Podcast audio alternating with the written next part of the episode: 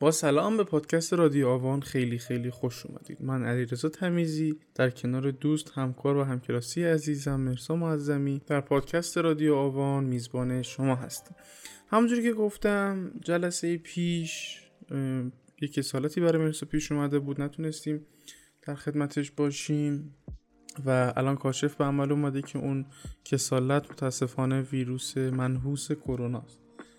ولی خب از اون طرف خوشبختانه کروناش خیلی خفیفه اونقدر مشکل جدی نیست. ولی خب حالا تا بهبود حاصل بشه و بتونه به ما به پیونده تا اطلاع ثانوی فعلا در کنارمون نداریمش. خب جلسه پیش توضیح دادیم که روانشناسی چیه و به چه درد ما تو زندگیمون می‌خوره و رسیدیم به روان درمانی و گفتیم که روان درمانی ها هر کدوم از یک دید خاصی به حالا ماهیت اون مشکل و حالا انسان نگاه می‌کنن و به قولی از یک در خاصی وارد ساحت روان انسان میشن مداخله می‌کنن و اون مشکل رو حل می‌کنن.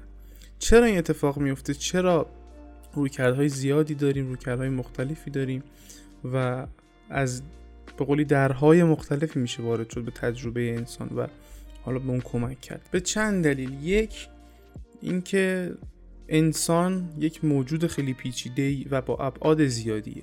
شما اگه نگاه کنین حتی ماشین خودرو چیزی که ساخته خود انسانه یه مشکلی براش پیش میاد یه مکانیک میگه که آقا نه از گیربکسته اون یکی میگه نه از مال بنزینه یکی ممکنه بگه نه مال برقشه و و و.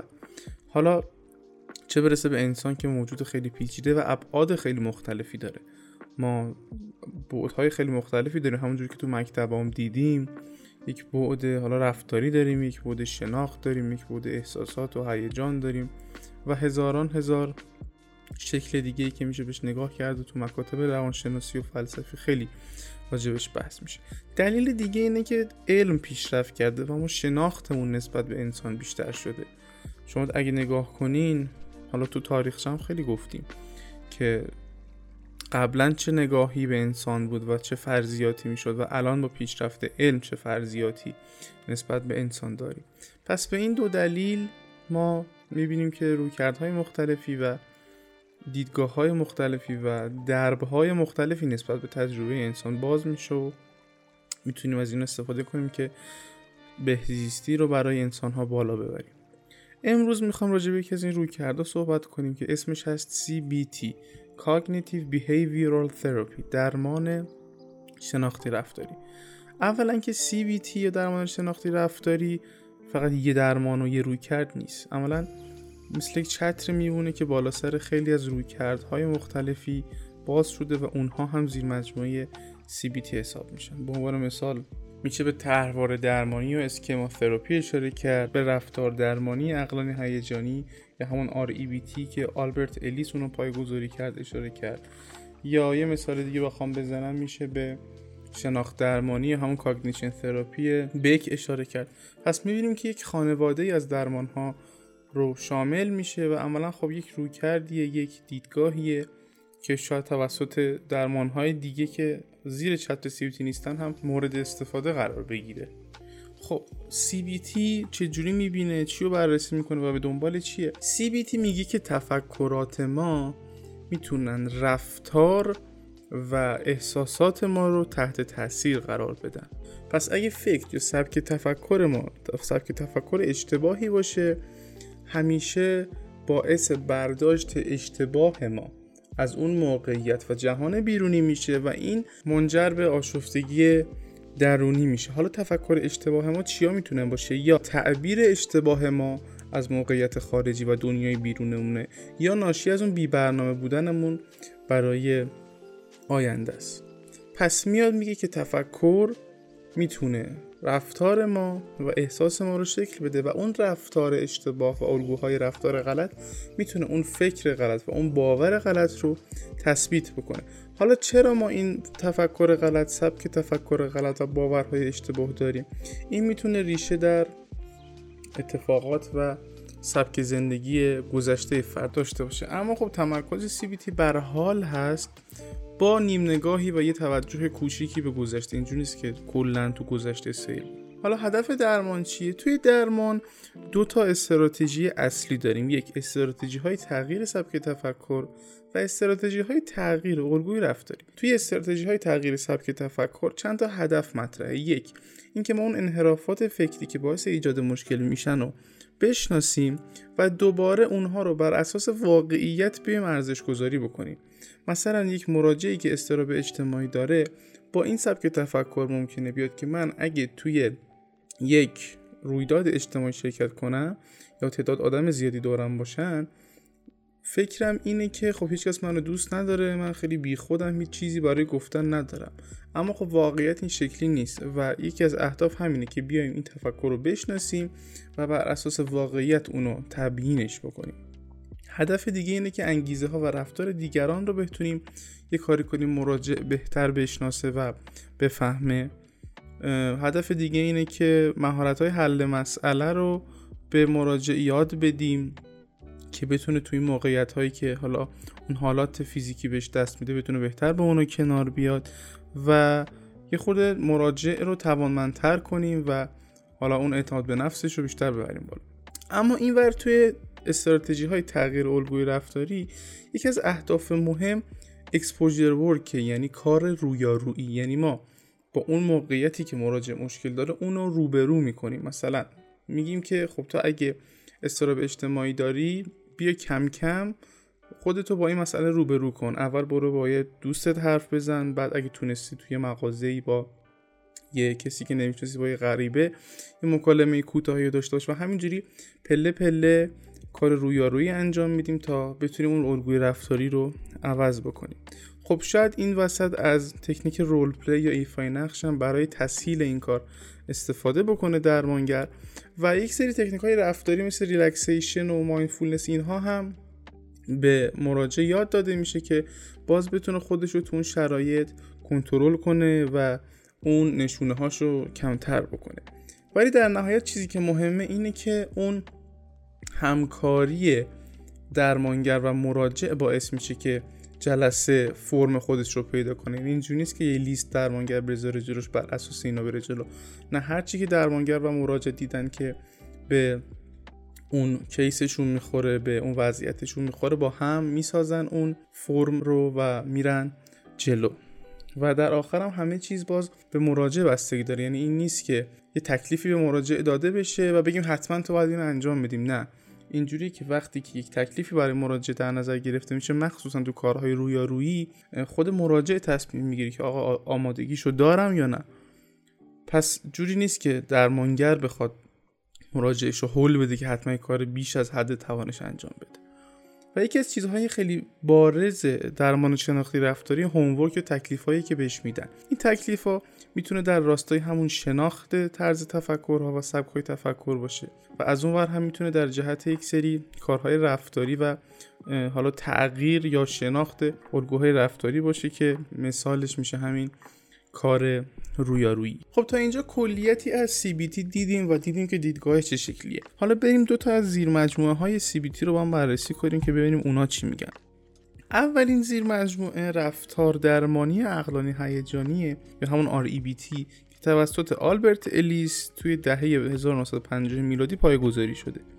آلبرت الیس میگه که ما هممون یک سری فرضیات پایه‌ای داریم که به ما کمک می‌کنه برای یک بقامون و دو اینکه چجوری تو هر موقعیتی ریاکشن نشون بدیم و چی کار بکنیم. حالا وقتی که این باورهای پایه‌ای شکل می‌گیره خیلی سخت عوض کردنه چون محکم میشه و همه چی در خدمت اونه.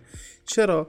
چون تا الان بقای ما رو تأمین کرده. پس بدن و ذهن چیزی که تا الان بقاش رو تأمین کرده رو خب خیلی براش ارزش قائلن و ازش محافظت می‌کنه. خب حالا وقتی که باورهای هسته ما باورهای درستی نباشن باعث یه سری مشکلات و سبک تفکر و سبک رفتاری غلطی میشه که تا الان داشتیم توضیح می‌دونیم که چجوری حلش کنیم. این باورهای غلط چیا می‌تونن باشن؟ مثلا یکی باور داره که همیشه تو همه چی باید اول بشه بتونه رقابت بکنه. یا یکی دیگه باور هستیش اینه که همه باید منو دوست داشته باشن. اگه حتی یه نفرم منو توی مهمونی بزرگ دوست نداشته باشه از من خوشش نیاد من اصلا هیچی نیستم بهش دردی نمی‌خورم. یا یکی باور داره که اصلا کنترل شادی من دست خودم نیست. و حالا چیزهایی مثل این ممکنه تبدیل به اون باورهای هسته‌ای بشن و این مشکلات رو به وجود بیارن. RABT میگه که در اثر یک اتفاق بد یا موقعیت منفی دو نوع توالی می‌تونیم ما طی کنیم. یک یک موقعیت بدی به وجود بیاد باور اقلانی در ما زنده بشه و به طبع اون باور اقلانی ما یک احساس منفی سالم رو تجربه بکنیم.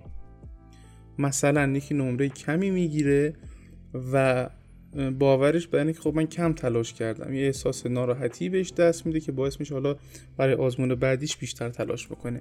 یا اینکه اگه بخواد اون باورهای ناسالم و غلط کار بکنه به این صورت میشه که یک موقعیت منفی پیش میاد باورهای غلط و غیر اقلانی زنده میشن و اینها باعث یک احساس منفی ناسالم میشن.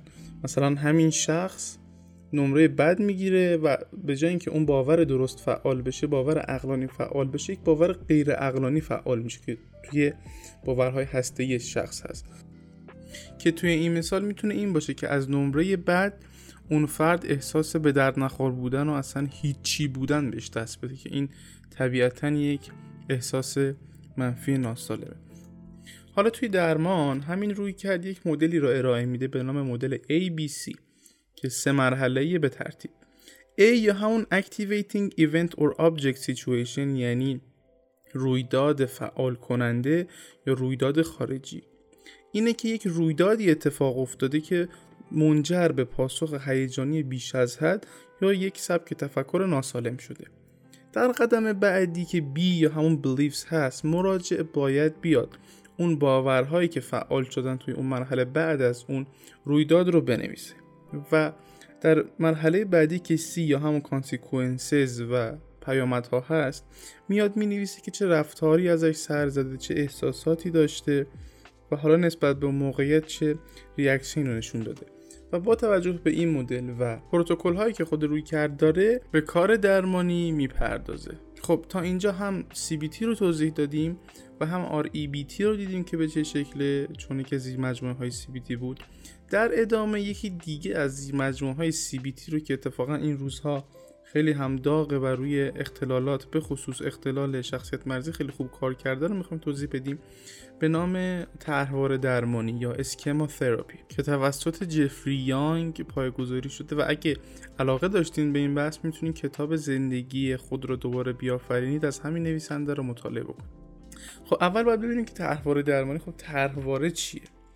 طرحواره تعریفش اینه الگوهای ناسالمی که افراد به دلیل برآورده نشدن نیازهای هیجانیشون توی کودکی توی خودشون به وجود آوردن به اینا میگن طرحواره. که اینا عملا همون روش های برخورد با مسئله ها و موقعیت های مشکلزای اون فردن.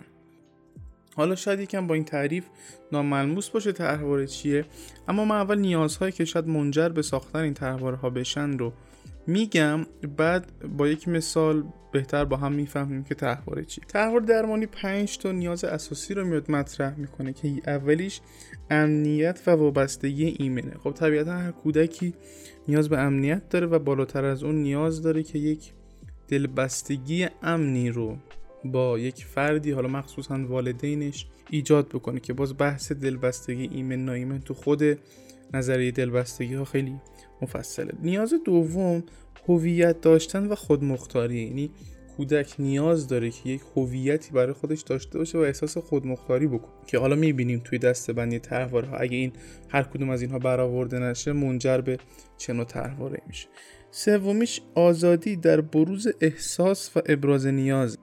یعنی شما باید بتونین به عنوان یک کودک به طور تقریبا آزادانه نیازاتون رو بگین و احساساتتون رو بیان کنین. چهارمیش توانایی بازی کردن و در لحظه بودنه.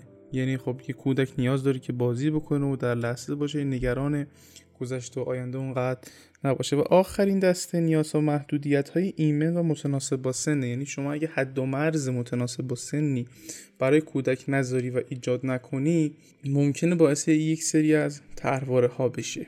خب حالا که نیازها رو فهمیدیم یک مثالی بزنیم. مثلا کودکی که نیاز داره یک دلبستگی ایمن با یک والدی یا کسی ایجاد بکنه و این نیازش برطرف نمیشه. یعنی هر دفعه به سمت والدش میره که ابراز احساس بکنه که باعث ایجاد دلبستگی بشه. حالا به هر نحوی این والد اون نیاز کودک رو برطرف نمی‌کنه. ممکنه با ترد کردن باشه با بیتوجهی باشه یا هر نوع دیگه ای این نیاز وقتی برآورده نشه و هی تکرار بشه کودک این رو یاد می‌گیره و این طرحواره براش به وجود میاد که نسبت به دیگری مهم تو همیشه ترد میشی اصلا همیشه باید ترد بشی. و از اونجاست که این طرحواره در کودک شکل می‌گیره و چون بقاش رو در اون موقعیت تأمین کرده دیگه از این به بعد بدن و ذهن و روان اون کودک همیشه این طرحواره رو نگه میداره و ازش محافظت می‌کنه.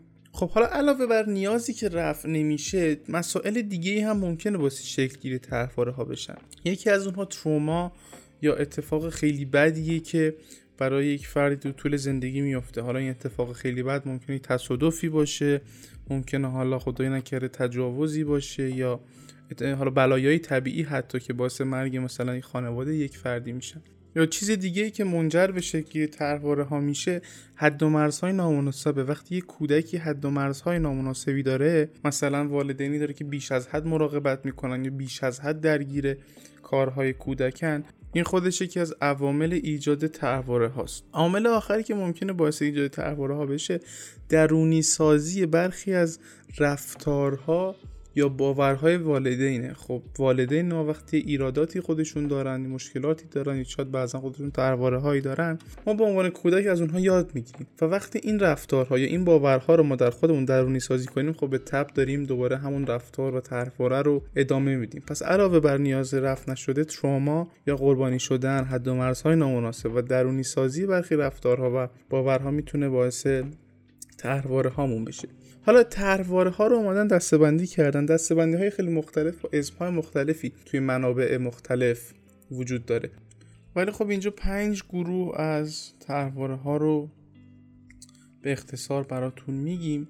گروه اول قطع ارتباط و ترد شدنه که طبیعتا می‌تونه در ایجاد رابطه مشکلی ایجاد کنه. دقیقا مثل همون مثالی که زدیم.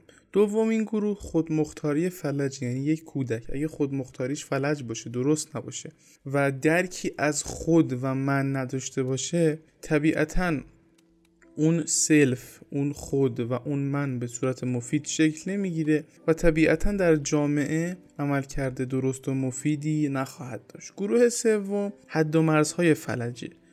که این می‌تونه روی شناختن حد و مرز دیگران و کنترل کردن خودمون تاثیر بذاره.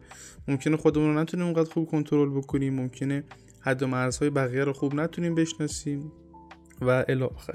گروه چهارم گروهی از طرحواره هاست که ما همیشه نیازهای دیگران رو مقدم بر نیازهای خودمون می‌ذاریم که این شاید خیلی آشنا باشه برامون. این نوع طرحواره. و گروه آخر طرحواره هایی که ما مطلقا و اصلا نباید اشتباه بکنیم. این باور تو ما وجود داره که اصلا هیچ وقت نباید اشتباهی از ما سر بزن خب این هم از دستبندی های طرحواره ها پس فکر تا اینجا خوب فهمیدیم که طرحواره ها چی و می‌تونن منجر به چی بشن. حالا وقتی طرحواره ایجاد میشه ما سه راه مقابله باهاش داریم. راه اول تسلیمه. یعنی ما اون طرحواره رو تسلیم میشیم جلوش و میپذیریمش و مثل اون عمل می‌کنیم. نوع دوم اجتنابه. یعنی ما از اون طرحواره و موقعیت هایی که باعث اون طرحواره میشن همیشه اجتناب می‌کنیم که این خیلی ممکنه موجر به اعتیاد و رو آوردن به مواد مخدر بشه. و نوع آخر جبران به شکل بیش از حد برعکسه. یعنی ما سعی می‌کنیم کاملا برعکس چیزی که برامون اتفاق افتاده و برعکس طرحواری که داشتیم همیشه رفتار کنیم. به قول انگار از اون ور بوم میافتیم. مثلا کودکی که طرحواره قطع ارتباط و ترد شدن داره ممکنه وقتی که بزرگ میشه و در رابطه قرار می‌گیره بیش از حد هی وابسته بشه هی دلبسته بشه هی اهمیت بده. کاملا برعکس اون طرحواره که براش اتفاق افتاده رو انجام بده. خب تبیین کردیم تحواره ها رو گفتیم چی به چی چی باعثشون میشه و تحواره که شکل می‌گیره باعث چی میشه و چه کار می‌کنه. حالا توی درباره درمانی و درمان این شکلی پروتکل و روند به چه صورته؟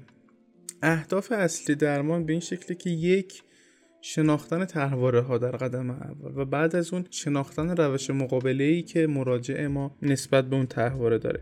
بعد از اینها تغییر الگوهای رفتاری و احساسیه که توسط تحواره ها به وجود میان. تحواره ها خودشون سری الگو و اون الگوهای تکرار میشن. ما هم نسبت به اونها یک الگوی پیدا می‌کنیم و یک رفتار و احساسات خاصی رو به خرج میدیم. بعد از اونها برآورده کردن نیازهای برآورده نشده به شکل سالم و مناسبه. که خب یکی از اهداف اصلی و حالا ریشه تر این درمانه. و در آخر هم روش هایی رو آموزش میدیم و پرورش میدیم در مراجع که بتونه با موقعیت هایی که نیازهاش قرار نیست به اون شکل برآورده بشن بتونه باهاشون کنار بیاد و سازگاری داشته باشه با موقعیت ها خب امیدوارم لذت برده باشین. این قسمت مربوط به درمان شناختی رفتاری روی کرده CBT و طرفدار درمانی بود. توی قسمت های آینده ما درمان های مختلف و روی های مختلف رو توضیح میدیم. تا شما با دنیای روانشناسی و مهمترین کاربرد روانشناسی که روان درمانی هست بیشتر آشناشین و اگه خودتون خواستین مراجعه بکنین ببینین که کدوم روی کرد کدوم دیدگاه بهتر برای شما کار می‌کنه و مناسب شماست تا بتونید انتخاب درستی رو داشته باشین و در زمان و هزینه و همه اینها صرفه جویی بشه. فراموش نکنین که ما رو می‌تونید از Apple Podcast، Castbox، وبسایت و اینستاگرام مؤسسه آبان دنبال بکنین. روز و روزگار خوش و خدا نگهدار.